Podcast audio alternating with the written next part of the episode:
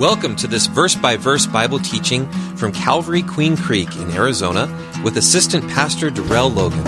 We hope you're blessed by listening. Romans 10:17 says, "Faith comes by hearing, and hearing by the word of God." For more information, please visit calvaryqueencreek.org. So we are going to be in 1 Samuel chapter 6. 1 Samuel chapter 6. Let's pray. Father, we thank you for your word. Thank you for your faithfulness. Thank you, Lord, that your word is sure.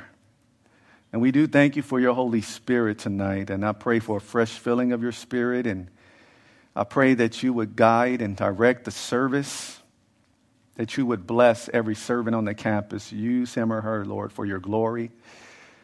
We pray, Lord, that wherever your word is taught, Lord, whether it's in the sanctuary or in the classroom tonight, we pray that your word will go forth, not return void.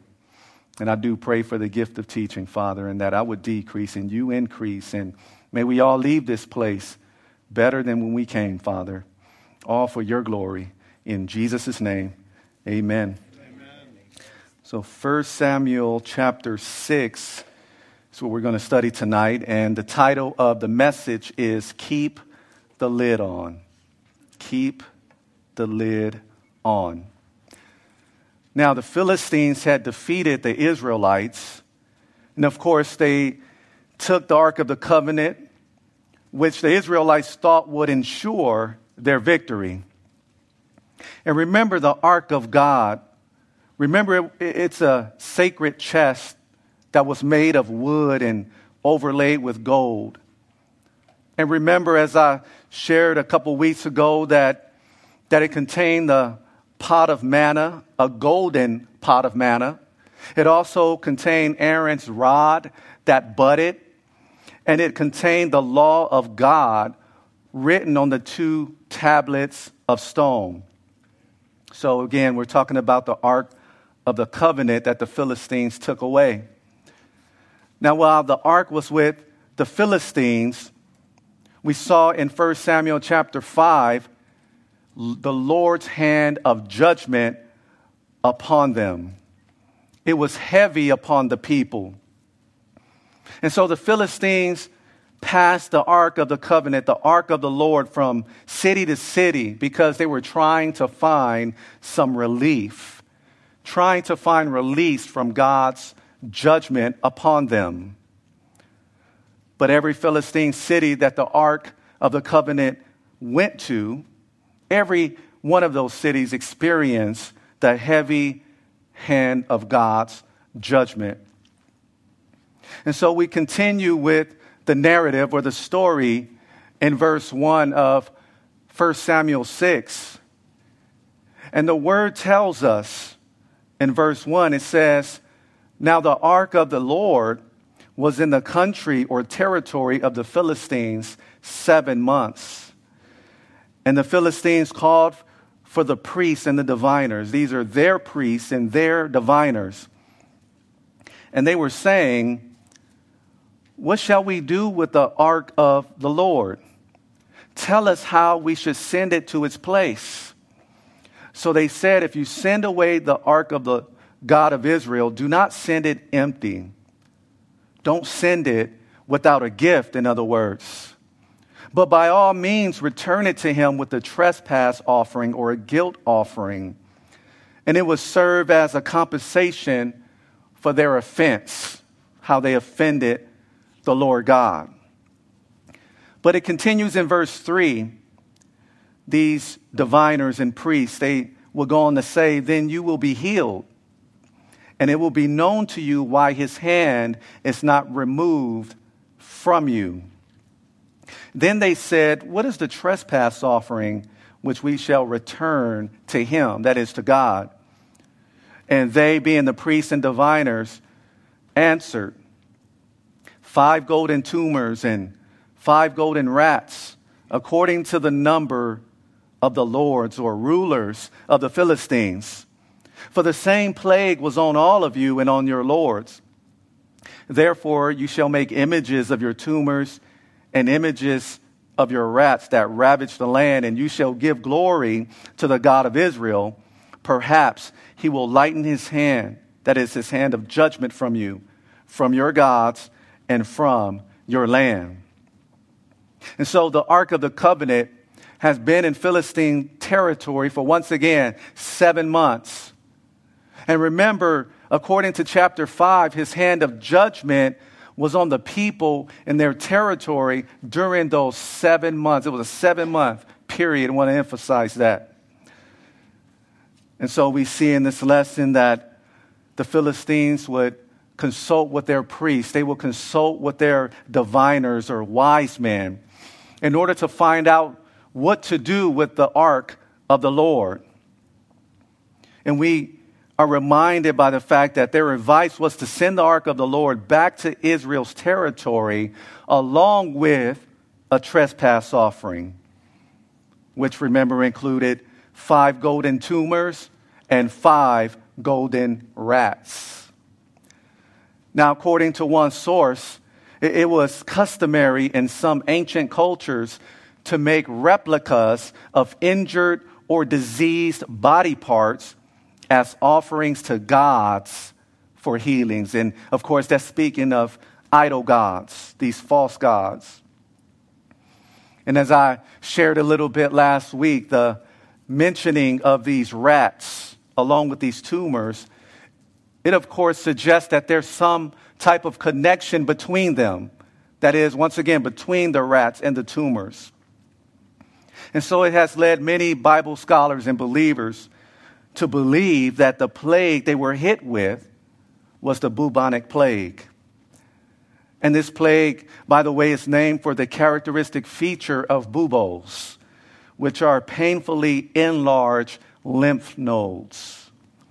And so these buboes, called tumors here in the lesson, is, eh, they would appear in the groin, in the armpits, neck, and maybe even elsewhere on the person's body who was infected. And this bubonic plague was transmitted to humans mainly by the bite of a flea that has bitten an infected rodent. And so that's why uh, many Bible scholars believe that they suffer from the bubonic plague when it talks about those tumors. It talks, it's talking about those, those swollen buboes or enlarged lymph nodes. But after giving their advice, the Philistines' priests and wise men stated, Get this, after giving their advice, they say, Perhaps he will lighten his hand. Perhaps if you, if you do this, if you, if you send the Ark of the Covenant back into Israel's territory, along with the golden tumors and the golden rats, perhaps maybe he will lighten his hand. I don't know about you tonight. I don't know about you who are viewing the service tonight and have joined us that way, but I don't need a perhaps type of word. I don't need a maybe when it comes to how to relate to God. I don't need a perhaps when it comes to talking about being forgiven of my sins. You see, we need something that is sure. We need a sure word from God. Something that is a certainty. Something like what we see in Ephesians 1, uh, uh, verse 7, where it says, In Him, speaking of Jesus, we have redemption. Through what? Through His blood. The forgiveness of sins according to the riches of His grace. That's not a perhaps thing.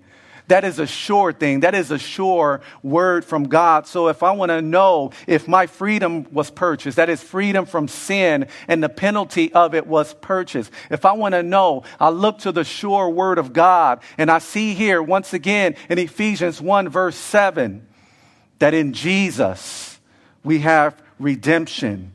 He paid the ransom for us to set us free. And it was, of course, through his blood.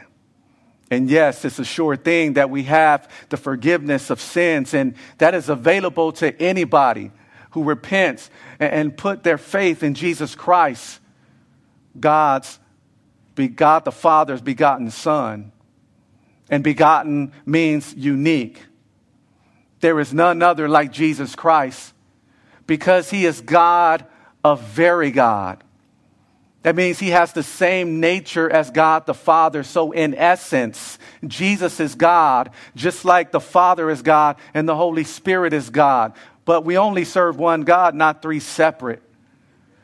And this is the mystery of the Trinity, the triunity of the God in the Bible. And in verse 6, it, continue, it continues in 1 Samuel chapter 6. It says, Why then, and remember, these are the priests and the diviners, these wise men, they're still speaking. They say, Why then do you harden your hearts as the Egyptians and Pharaoh harden their hearts? Notice that. We hear a lot of times, so the Lord hardened Pharaoh's heart, and it does say that. But we skip over the verses that says that Pharaoh hardened his own heart. And so, as judgment or in judgment, God was strengthening his position. Okay, you want to harden your heart. You want to be stubborn. Okay, well, I will strengthen you in your position and I'll harden your heart as well. But, but notice here that here is just focusing on the Egyptians and Pharaoh hardening their own hearts, being stubborn. And so, why then do you harden your hearts as they did? And it says, when he did mighty things among them, did they not let the people go that they might depart? Mighty things, of course, if we remember the narrative, if we remember the story, being those 10 plagues. You see, these Philistine priests and diviners, they, they wanted the Philistines to learn from the Egyptians and to learn from Pharaoh. You see, back then, uh, things didn't end well for Pharaoh and the Egyptians and or his people. But of course, the scriptures tell us, and we see it here even in verse 6 of 1 Samuel 6, that they did eventually let the people go. And so we can learn something from what the diviners and, and these priests said to their fellow Philistines. And the thing we can learn from them is to learn from other people's mistakes, to learn from the sins of other people. There, there's no reason for us to follow in the sins of others when we see the terrible consequences that came along with that.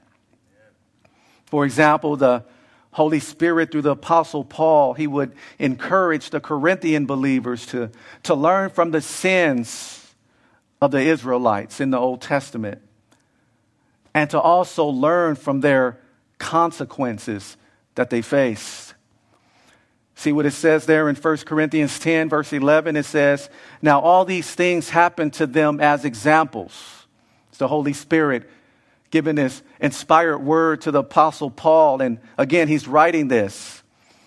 And he says that as you pay attention to those things in the Old Testament that happened to the Israelites, he says that they were written for our admonition, they were written to warn us or to instruct us, upon whom the ends of the ages have come. And so, just like these Philistine rulers, these Philistine people were to learn from the Egyptians and Pharaoh, who was their king, we're to learn from the mistakes and the consequences of those mistakes and sins uh, of the Israelites in the Old Testament, and also from people that we know that we can look at around us and we see certain things that they did and it didn't quite work out. And they were chastised and they were judged, and, and some people's lives were cut short because of those bad or those bad uh, sins or mistakes that they made. Some people's lives, yes, were cut short. For example, with, with, with drug use and, and alcoholism and drunk driving, all these things See, we shall learn from people's sins and consequences. And in verse 7, it says, Now therefore, make a new cart. They're still giving their, this advice here. And take two milk cows or cows who are still nursing their calves, which have never been yoked, and hitch the cows to this cart, that is, this new cart, and take their calves home away from them then take the ark of the Lord and set it on the cart. and put the articles of gold which you are returning to him as a trespass offering in a chest by its side. Then send it away and let it go. And watch. If it goes up the road to his own territory, to Beth Shemesh, then he has done, God has done, their God has done this great evil. What great evil? Those tumors, those plagues that we saw in 1 Samuel 5. And it says, But if not, in other words, if it does not go up the road to Beth Shemesh in its own territory, then we shall know that it is not his hand that struck us. It happened to us by chance. Now, Beth Shemesh is, or it was in the territory of Judah, which was in southern Israel, the southern part of Israel. And the scriptures tell us that Beth Shemesh was actually a priestly city because according to Joshua 21, verses 13 through 16, it was given to the children of Aaron, the priests. And remember, in order to be a priest, you had to be from the tribe of Levi. And then on top of that, you had to be a descendant of Aaron. And so once again, Beth Shemesh was a priestly city given to the children of Aaron. And so Send this thing, send the Ark of the Covenant, and send uh, uh, those, those five golden rats and the five golden tumors that's in the chest next to the Ark of the Covenant. Send those away back to his territory. And so these Philistine priests, they, they gave them more instructions on how to overcome this plague that they've been experiencing. And so, once again, if that cart carrying the ark of the Lord went to Beth Shemesh, then it will be proof. It will be proof to the Philistines that God had brought the plagues upon them. However, if you read closely there, in that last sentence, they still thought that there was a possibility or possibility that the tumors happened to them by chance. They still thought it was a possibility of that. And I just wonder tonight how, how many people miss out on opportunities to repent and put their faith in God. Only because they think that the consequence or the chastisement or judgment that they face was not from God, but they think it was perhaps a, a, consequence or just, just a coincidence, something that happened by chance. Or oh, I'm living the way I want to live, and, and yes, I face this chastisement, I face this judgment, and yes, this consequence is bad that I'm suffering, but but yet and still, maybe it happened by chance because God really wouldn't do that to me. He is a God of love, right? That, that couldn't possibly be the Christian God that you talk about to allow this thing to happen in my life. And so maybe it's a coincidence. Maybe it's by chance. And, and with that type of thinking, they miss out on an opportunity to respond to what, what God is trying to do. He's trying to get their attention. And so he's allowing, once again, these attention getters, so to speak, to come into their lives, to wake up. And unfortunately, some people have to hit rock bottom before they finally look up and do repent or turn from their sins and turn to God. And that is, of course, through faith in Jesus Christ. And then the men in verse 10 these Philistines, they listened to the priests, their priests, and their diviners' advice, and they did so. And they took two milk cows and they hitched them to the cart and shut up their calves at home. And they set the ark of the Lord on the cart and the chest with the gold rats and images of their tumors. Then the cows headed straight for the road to Beth Shemesh and went along the highway, lowing or mooing, as some people would say, as they went. And these two milk cows, they did not turn aside to the right hand or the left. And the lords, or these rulers of the Philistines, they went after them. They followed them to the border of Beth Shemesh, of course, in Israel's territory. And because these cows headed straight for the road to Beth Shemesh, it proved, of course, that these tumors indeed came from the Lord. And that's because when, when you think about those calves, remember the calves were separated from, the, from these milk cows. When you think about that, and you think about these milk cows' natural instincts, you see, their natural instincts would have been to, to go back to their calves, go back to their babies. But they didn't do that. And so this tells you that God was involved. And it's interesting because we see that the animal kingdom here is obeying the Lord. They, they didn't go to the right or to the left. And I wonder about us. Because sometimes we see the animals obey the Lord more than we do. We, we even seen that with the, with the donkey in the Old Testament. The donkey was speaking. We even seen that. We, we see these things. We, we, we see even seen it in some of the plagues with the frogs and things like that and the flies. And so I wonder if at times animals are more obedient than we are. And so, indeed, these, these tumors were from the Lord because these cows, once again, they ignored their natural instincts to return to their, their calves. And now the people of Beth Shemesh, they were reaping their wheat harvest in the valley in the valley in verse 13 and they lifted their eyes and they saw the ark and they rejoiced to see it. I mean they haven't seen it in 7 months. Because remember they said that the glory of god had had departed from them. God's presence had departed from them his manifest presence and so yes they rejoice to see that ark and then the cart came into the field of Joshua of Beth Shemesh and stood there. And a large stone was there. And so they split the wood of the cart and they offered the cows as a burnt offering to the Lord. And the Levites took down the ark of the Lord and, and the chest that was with it, in which were the articles of gold, and they put them on the large stone. Then the men of Beth Shemesh offered burnt offerings and made sacrifices the same day to the Lord.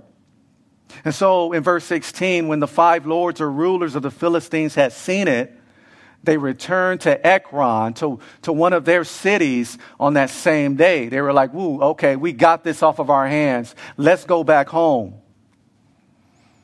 And so these people of Beth Shemesh, they see these articles of gold and they, they see the Ark of the Covenant the Philistines, these rulers, they think they got rid of their main problem. Oh, the Ark of the Covenant is back in Israelite territory. Or our main problem is going to be taken care of. All of these tumors. And so maybe, maybe those tumors, maybe their plagues did get healed. I'm not totally sure.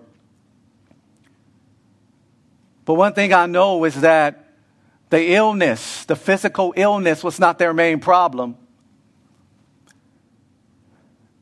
Because their main problem is that they didn't have a relationship with the Lord. And so um, this is something that I'm inferring because it doesn't necessarily say that they started believing in the God of Israel. They just did their thing. They, they sent the ark back sent in with the articles of gold, those golden rats and tumors, and they went back. And so, presumably, they, they went back as sinners. And it's like that today. Many people today are no different. And I was one of these people, so I can speak on it without looking down on anybody else.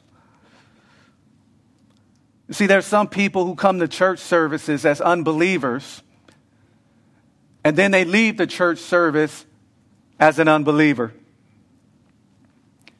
And what happens is they think they did okay by showing their face at church, by, by using a few religious words, Oh, yeah, God bless you, or I'm having a blessed day.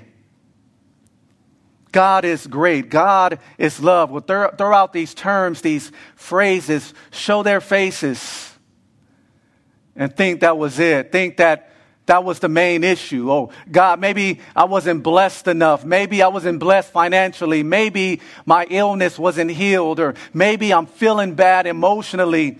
Maybe it's because I didn't go to church. Or could the main issue be just like the main issue that I presume these Philistines had, that they didn't really have a relationship with the Lord? And so many people, they think that punching a clock will get them into heaven. But, but that's not what gets us into heaven. We need a personal relationship with the Lord. And, and so it's not about doing good works.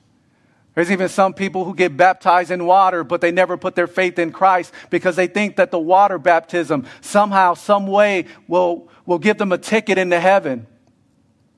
You see, but water baptism is for saved people. It doesn't save people. That's the work of the blood of Christ. He paid the price for our salvation. And the scriptures tell us in Ephesians chapter 2 that we're saved by grace through faith. And so salvation is a gift. It's not something that we earn, it's not something that we deserve, but we receive it by faith, not by going to church, not by knowing another Christian, not by just reading a few verses. It's, do you have a personal relationship with Jesus? And so we need to start dealing with the main issues. Even some of us as Christians, we, we look at people who are living a sinful lifestyle. And, and, uh, and the first thing we want to harp on is you guys need to stop doing that sin. But here's the thing they have no power to stop doing that sin. You guys need to change your lives, but they don't have any power to change their lives. So, you know what we should be saying to them? We should be dealing with the main issue. We, we should be sharing the gospel with them, saying, hey, you know that God loves you. You know that the Bible says that we are all sinners. And we're deserving of hell. We're deserving of death. But Jesus took our place. And we could tell these people, so guess what? Uh, that salvation is a gift. And if you repent and put your faith in Him, then you're going to be a citizen of heaven. Then you're going to be a child of God. Then you'll have a relationship with God the Father, the invisible God. Then you'll have a relationship with this Jesus that we always talk about. This Jesus that we praise, that we lift our hands to and surrender because we're so grateful of that sacrifice. We're so grateful uh, of that resurrection because the resurrection gives us hope. The resurrection tells us that because he was raised from the dead, so will we. And Jesus says, Because I live, you're going to live too, because we're associated with him. And those of us who are in Christ, the scriptures tell us that there is no condemnation, that guilt is no longer held over our heads anymore. Because when the Father sees us, he sees us through the blood of Jesus. He sees us as if we were the ones who uh, performed his word perfectly, whereas with Jesus, he's the one who performed or obeyed the word of God perfectly. And so the credit that belongs to Jesus is applied to us. And we are justified. We're no longer guilty. And in fact, we have a right standing with God as the righteousness of Christ is imputed to us. It's an imputed righteousness that we have. And so our standing is a standing of righteousness. And so that's what we should be telling people. Oh, not that you, oh, oh, just, just start living a new lifestyle. No, they need power. In order to get that power, they need Jesus. In order to get that power, they need the Holy Spirit to indwell them and mold them and shape them into the image of Christ. We can't tell people to, hey, start living your best life now. Just do it in your own strength. No, there's no way that you can reach your full potential in Jesus Christ without Jesus Christ. There's no way you can live your full potential in Jesus Christ and be all that He wants you to be without the power of the Holy Spirit. And so we need to start keeping the main thing the main thing. Oh, and I wonder if the Philistines at that time did that, if they kept the main thing the main thing, or if they were just focusing on the physical tumors and sicknesses oh, the way that some people do, yet eh, they remain unbelievers. But they think that, oh, just punching the clock, my physical health, finances, that's the main thing. And these are the golden tumors in verse 17, which the Philistines return as a trespass offering to the Lord one for Ashdod, one for Gaza, one for Ashkelon, and one for Gath, one for Ekron. And these are the five cities of the Philistines. And this also says in the golden rats, according to the number of all the cities of the Philistines belonging to the five lords, both fortified cities, that is, protected cities, and the unwalled country villages, even as far as the large stone of Abel, on which they set the ark of the Lord, which stone remains to this day in the field of Joshua of Beth Shemesh. And then he, that is God, struck the men of Beth Shemesh because they had looked into, they looked inside the ark of the Lord. And it says he struck 50,000 and 70 men of the people, and the people lamented because the Lord has struck the people with a great slaughter. And the men of Beth Shemesh said, Who is able to stand before or in the presence of this holy Lord God? And to whom shall it go up from us? They, they just got the Ark of the Covenant and they're willing to pass it on again. Now, in regard to that number there in verse 19 50,000 and 70 men of the people, you may have some things in your margins. And, and I just want to uh, park there and and just share some thoughts with you. Because some Bible versions say not 50,000 and 70 men of the people were struck, but some Bible versions say, uh, depending on what version you have, it may say 70 men or 70 persons instead of 50,000 and 70. And one Bible version says, the HCSB, for example, says that he struck down 70 men out of 50,000 men. But now, in regard to the Hebrew grammar, the Hebrew grammar could mean that out of 50,000 men, God struck 70 of them. So that would go along with the ACSB. Now, there are a few Hebrew manuscripts that do line up with the number 70, as in some of these other versions, like the NLT, ESV, and the CSB. But most Hebrew manuscripts read 70 men, comma, 50,000 men. And yet, and still, in, in some versions in the footnotes, it'll, it'll perhaps say that the Lord killed 70 men and 50 oxen. So, which number is correct? Is it the 50,000 and 70 men, or is it the 70 men out of 50,000? What is it? Well, I kind of like what one pastor says, the Pastor Jon Courson. I like what he said. He, he said, and, and I could have said this myself, but it was so good that I just transferred it over to my paper, and I'm going to give him credit for it. But this is what he said. He says, I believe that 50,070 died because verse 19 tells us that it was a great slaughter. That's a good point. That phrase, great slaughter, suggests that it was a large number, like 50,070, like it says in the New King James. And he said, he goes on to say that in this story of the ark, we saw 4,000 slain in 1 Samuel 4 2, and 30,000 slain in 1 Samuel 4:10. And he says, in comparison to those figures, the deaths of 70 men would hardly constitute a great slaughter. And so, a very good point, a very good argument that 50,070 men of the people in Beth Shemesh were struck down. But also, in regard to these men, in, these, in this city, I, like the question that they ask because it's a good question that they ask in verse 20. And, and the question is when, when they were struck down, is who is able to stand before this holy Lord God? And that's a good question because we know that no one in his or her own merits can stand before a holy God. We're spiritually bankrupt. In fact, we can't have a right standing with God unless we're in Jesus and, and we use His good credit.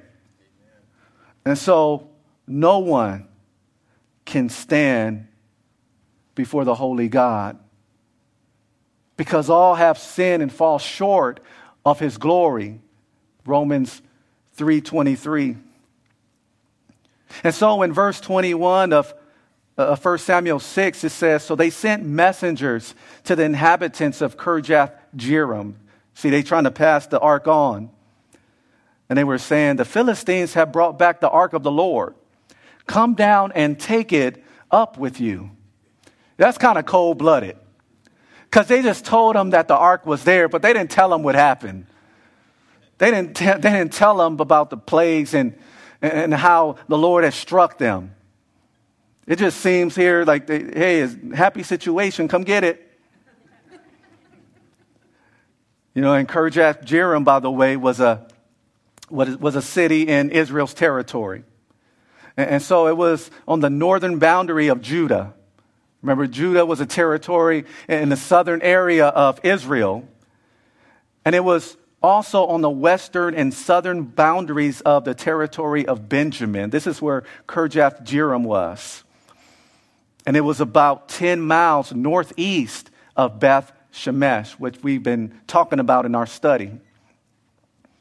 And so, what we saw in the study tonight, what we saw in this lesson is that these men, this, these men of Beth Shemesh, they, they looked inside something that was forbidden to look into.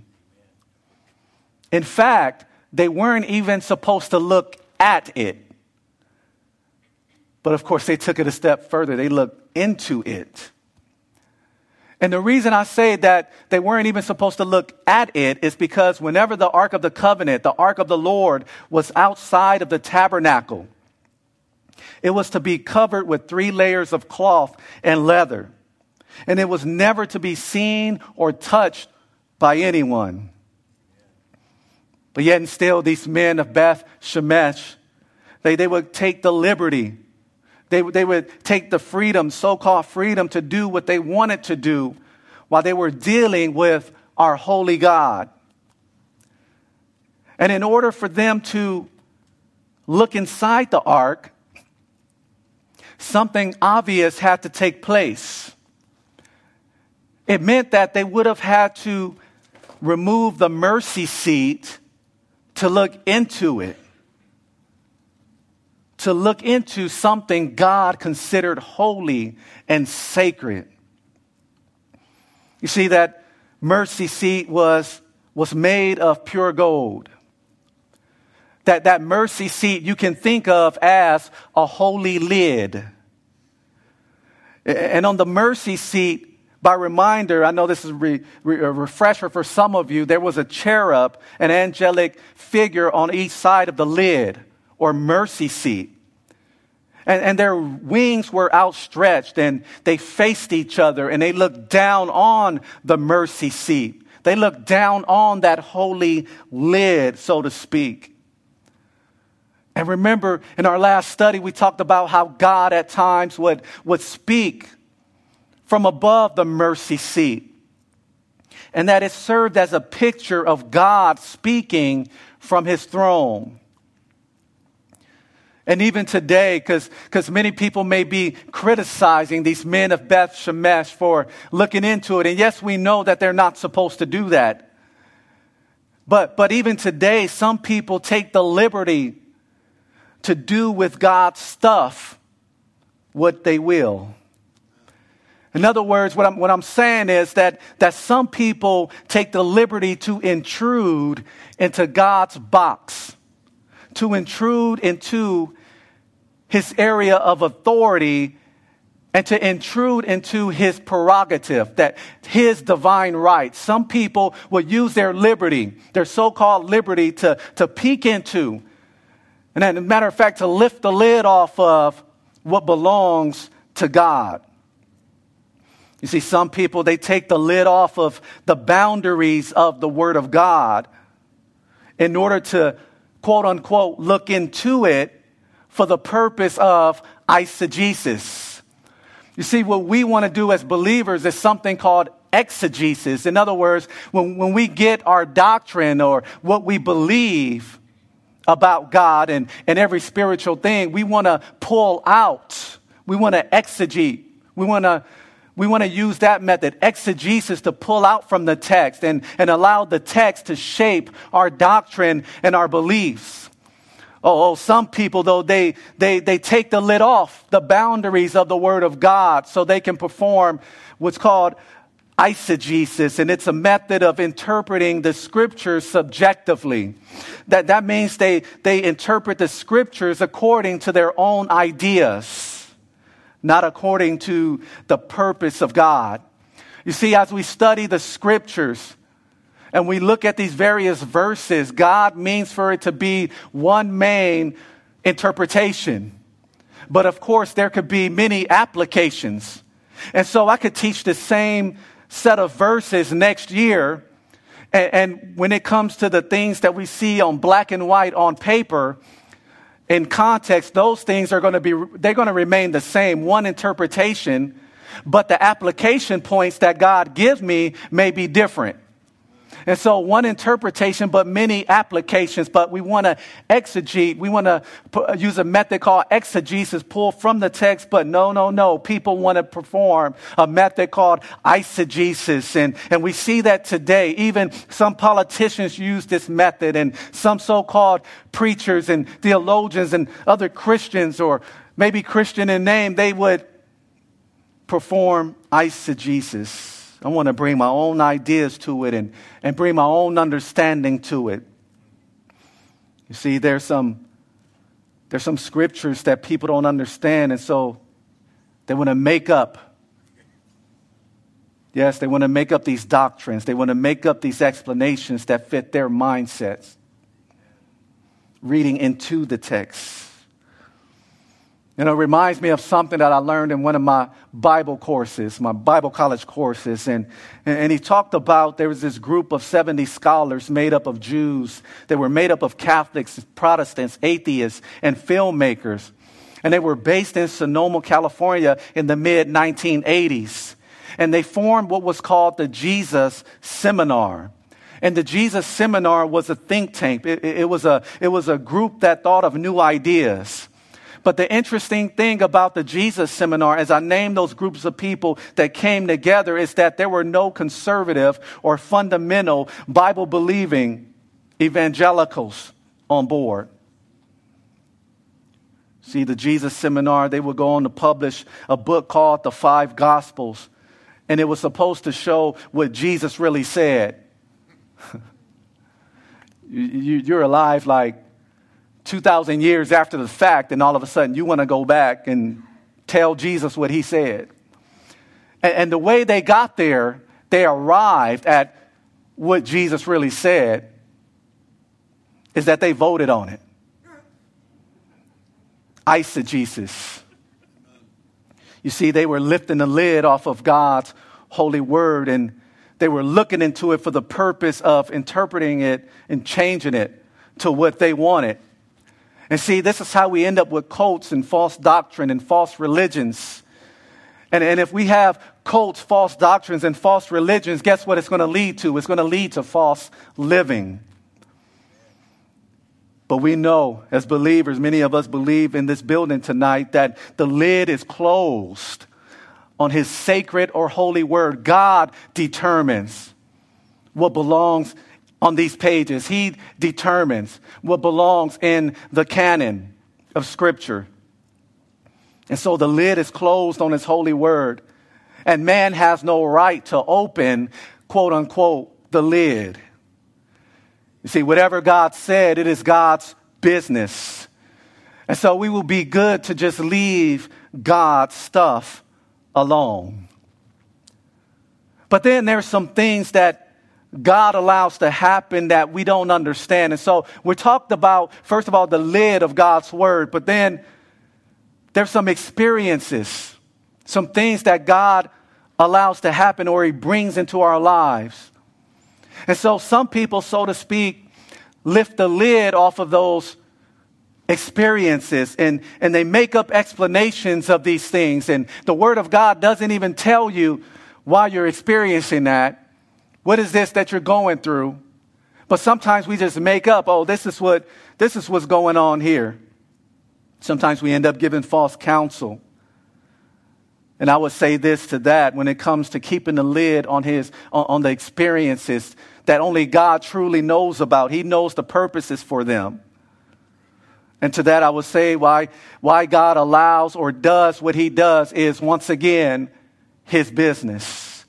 It is the business of the Holy God, and we have no right to lift the lid off of that and add our own purposes to it.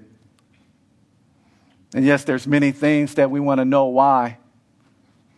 We have questions, and, and that brings me to some lyrics in a song. And, and I'm not going to sing the song, I never do, but the lyrics say, By and by, when the morning comes, when the saints of God are gathered home, we'll tell the story of how we've overcome, for we'll understand it better by and by. And so, for those of us who are wondering the whys, and for some people who are trying to lift the lid off of the purpose of why God allows these experiences, what would, would be good to remember the words of this song. Because this song talks about how we'll understand the whys, the reasons for our tests and trials that we experience on earth. It tells us that we'll understand them better in eternity. And that's what by and by means. It's talking about a future time or occasion. So keep the lid on those purposes that we're that, that are just for God. Only He truly knows. See, only God knows. And He revealed what He wanted to reveal in His Word and in His circumstances. You see, in Deuteronomy 29 29, Moses here is, is speaking with the children of Israel, and he's telling them to keep the words of the covenant, which, if they do them, they'll prosper. And then he ends the chapter by saying this in Deuteronomy 29 29. He says that the secret things belong to the Lord our God. I know you're trying to be nosy and, and looking into my stuff and, and trying to put words into my mouth about the purposes of this experience that you're going through, but that the secret things belong to the Lord our God. But those things which are revealed belong to us and to our children forever, that we may do all the words of this law. And so it's saying, let, let God deal with his stuff, with his business, and whatever's revealed to you, that's your business. You do it. And so, as we think about this lesson tonight, it's, it's, it's all about reverence, it's all about respect for the Lord. And so, if we keep the lid on God's stuff, in other words, we respect God to the point that we don't bother what lies under his responsibility, and we won't bother what lies under his prerogative.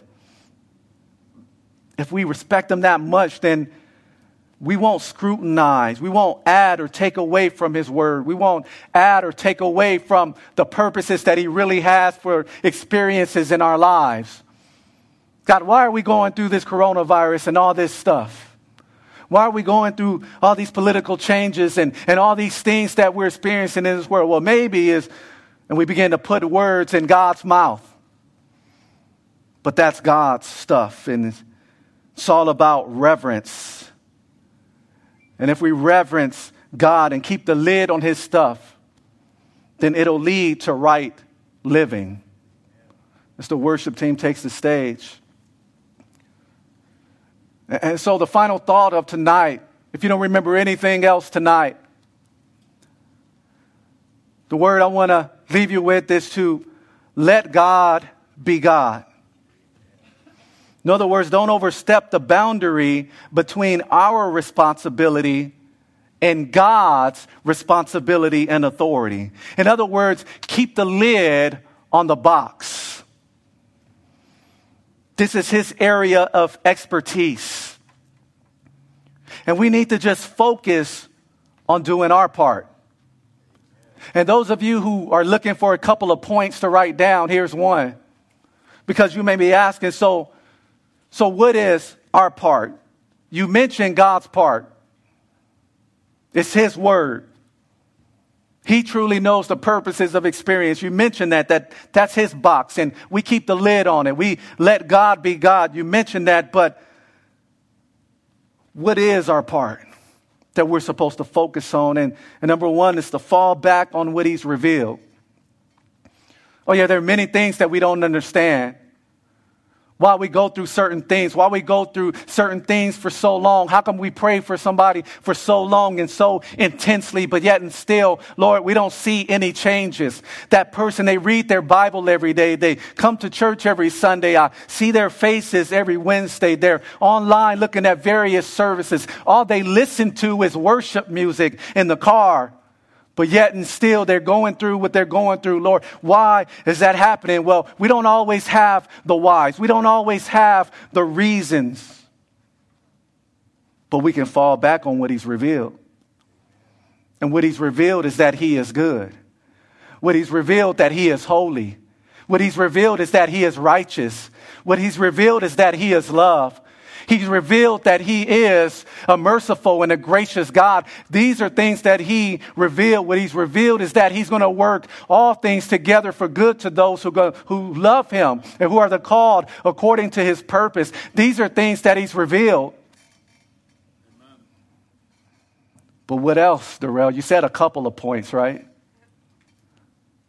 This is our part as well. We walk by faith and not by sight. Oh, we don't have to be nosy and look into God's stuff. But yes, we walk by faith and not by sight. Lord, I know you said this in your word. Oh, I don't see the full result of it, Lord, but I trust you. Well, I know you say that you're going to send Jesus back, that Jesus is coming back for the church, and I haven't experienced it yet. I thought he was going to come back in 1980. I thought he was going to come back last year, Lord. I, I thought Jesus was going to come back yesterday, some people may have thought. We walk by faith and not by sight. We just take him at his word. He's coming back. Oh God, there's some needs that I have. Some needs that I have, and the neighbor's not helping me like they used to. This family member isn't helping me like they used to, but walk by faith, not by sight. Because the Lord tells us that He'll meet our every need.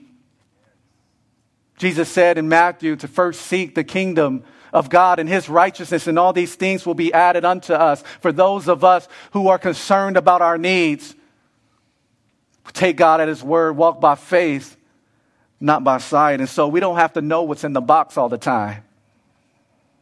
We just let God be God. And just trust Him. Amen. Father, we thank you for who you are and what you are to us, Lord. We praise you because you are holy. You are separate. You are not like any other. You're separate from your creation. You're separate from sin. You are pure. And we need to revere you as such, Father. So forgive us, Lord, when we become too chummy with you. As I know you are Heavenly Father. And we can say, Abba, Father. I know we're your children, Lord. And we talk about that personal relationship, but help us to also remember that you're not our equal.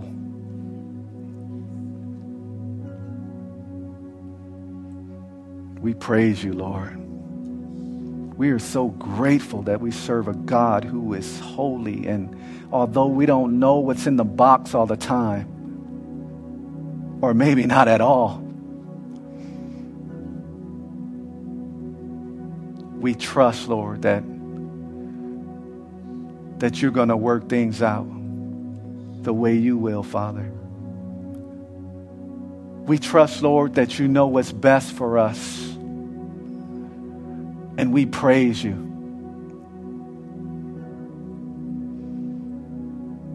Oh, Lord, we don't even know what's going to take place tomorrow.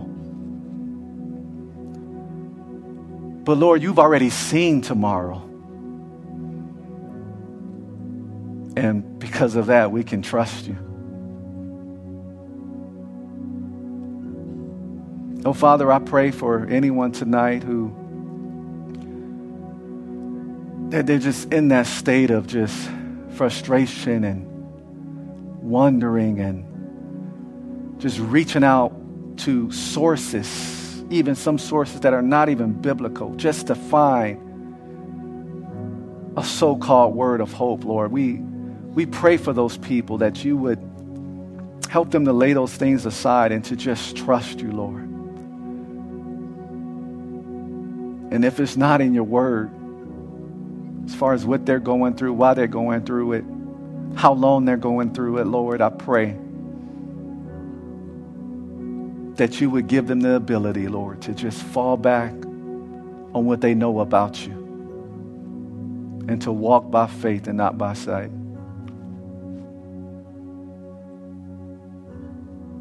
We love you, Lord, and we thank you.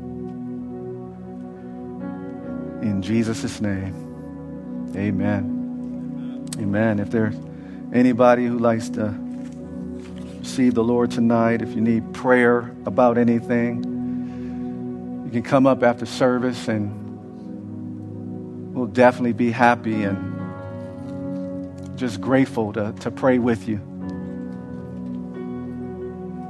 And so be encouraged uh, this week. Just go out in the power of the Lord, go out in His strength. Go out with a heart of expectancy, expecting Him to tie up those loose ends, although you don't know how it's going to look. So, thank you so much for coming out. Thank you for your prayers. May God bless you. May God keep you. And we love you. Amen. Thank you for listening to this teaching from God's Word. If you have any questions, would like to request prayer, or want more information about our church, and how you can experience the love and hope of Jesus Christ in your life, please visit calvaryqueencreek.org.